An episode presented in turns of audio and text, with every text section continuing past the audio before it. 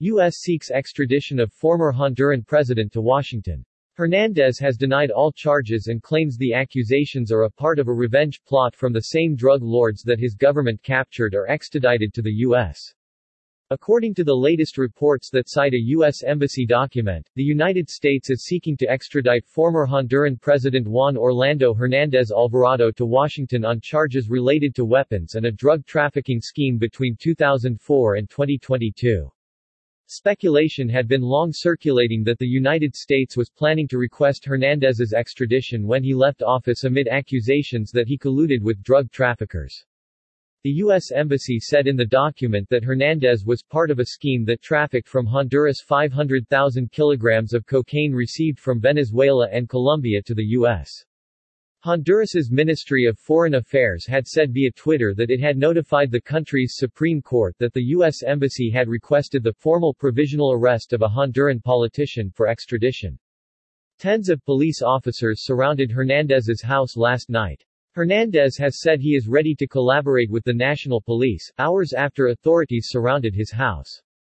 Hernandez's lawyer, Felix Avila, told a local TV channel that if a Supreme Court judge orders his client's arrest, he has said that if he is allowed, he is willing to surrender voluntarily. Honduras's Supreme Court, which will decide on the extradition request, is due to meet today to name a judge to oversee the case, a judiciary spokesman said. Nicole Navas, a spokeswoman for the U.S. Department of Justice, declined to comment. The U.S. Department of State has also not commented yet. Last week, U.S. Secretary of State Antony Blinken said Hernandez was included on a list last year of people accused of corruption or undermining democracy in El Salvador, Guatemala and Honduras. The United States is advancing transparency and accountability in Central America by making public visa restrictions against Honduras's former president, Juan Orlando Hernandez, on account of corrupt actions, Blinken wrote on Twitter on February 7. No one is above the law. Hernandez has engaged in significant corruption by committing or facilitating acts of corruption and narco trafficking and using the proceeds of illicit activity to facilitate political campaigns, the U.S. State Department said in a statement.